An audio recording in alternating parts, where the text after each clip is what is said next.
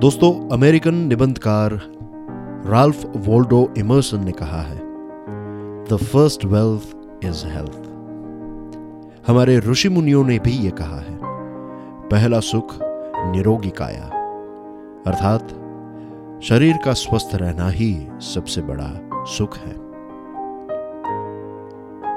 दोस्तों, स्वस्थ होना अपने आप में एक बहुत बड़ा वरदान है, एक बहुत बड़ा आशीर्वाद है। अगर आप मुझसे पूछे तो मैं कहूँगा कि स्वस्थ की सबसे अच्छी परिभाषा हेल्थ की सबसे अच्छी परिभाषा यही है कि स्वस्थ व्यक्ति के सिर पर एक ताज होता है, जिसे केवल एक बीमार व्यक्ति ही देख सकता है। There is a crown on the well person head that only the ill person can see तो अगर आप स्वस्थ हैं तो यकीन मानिए, आप इस दुनिया के सबसे खुश व्यक्ति हैं।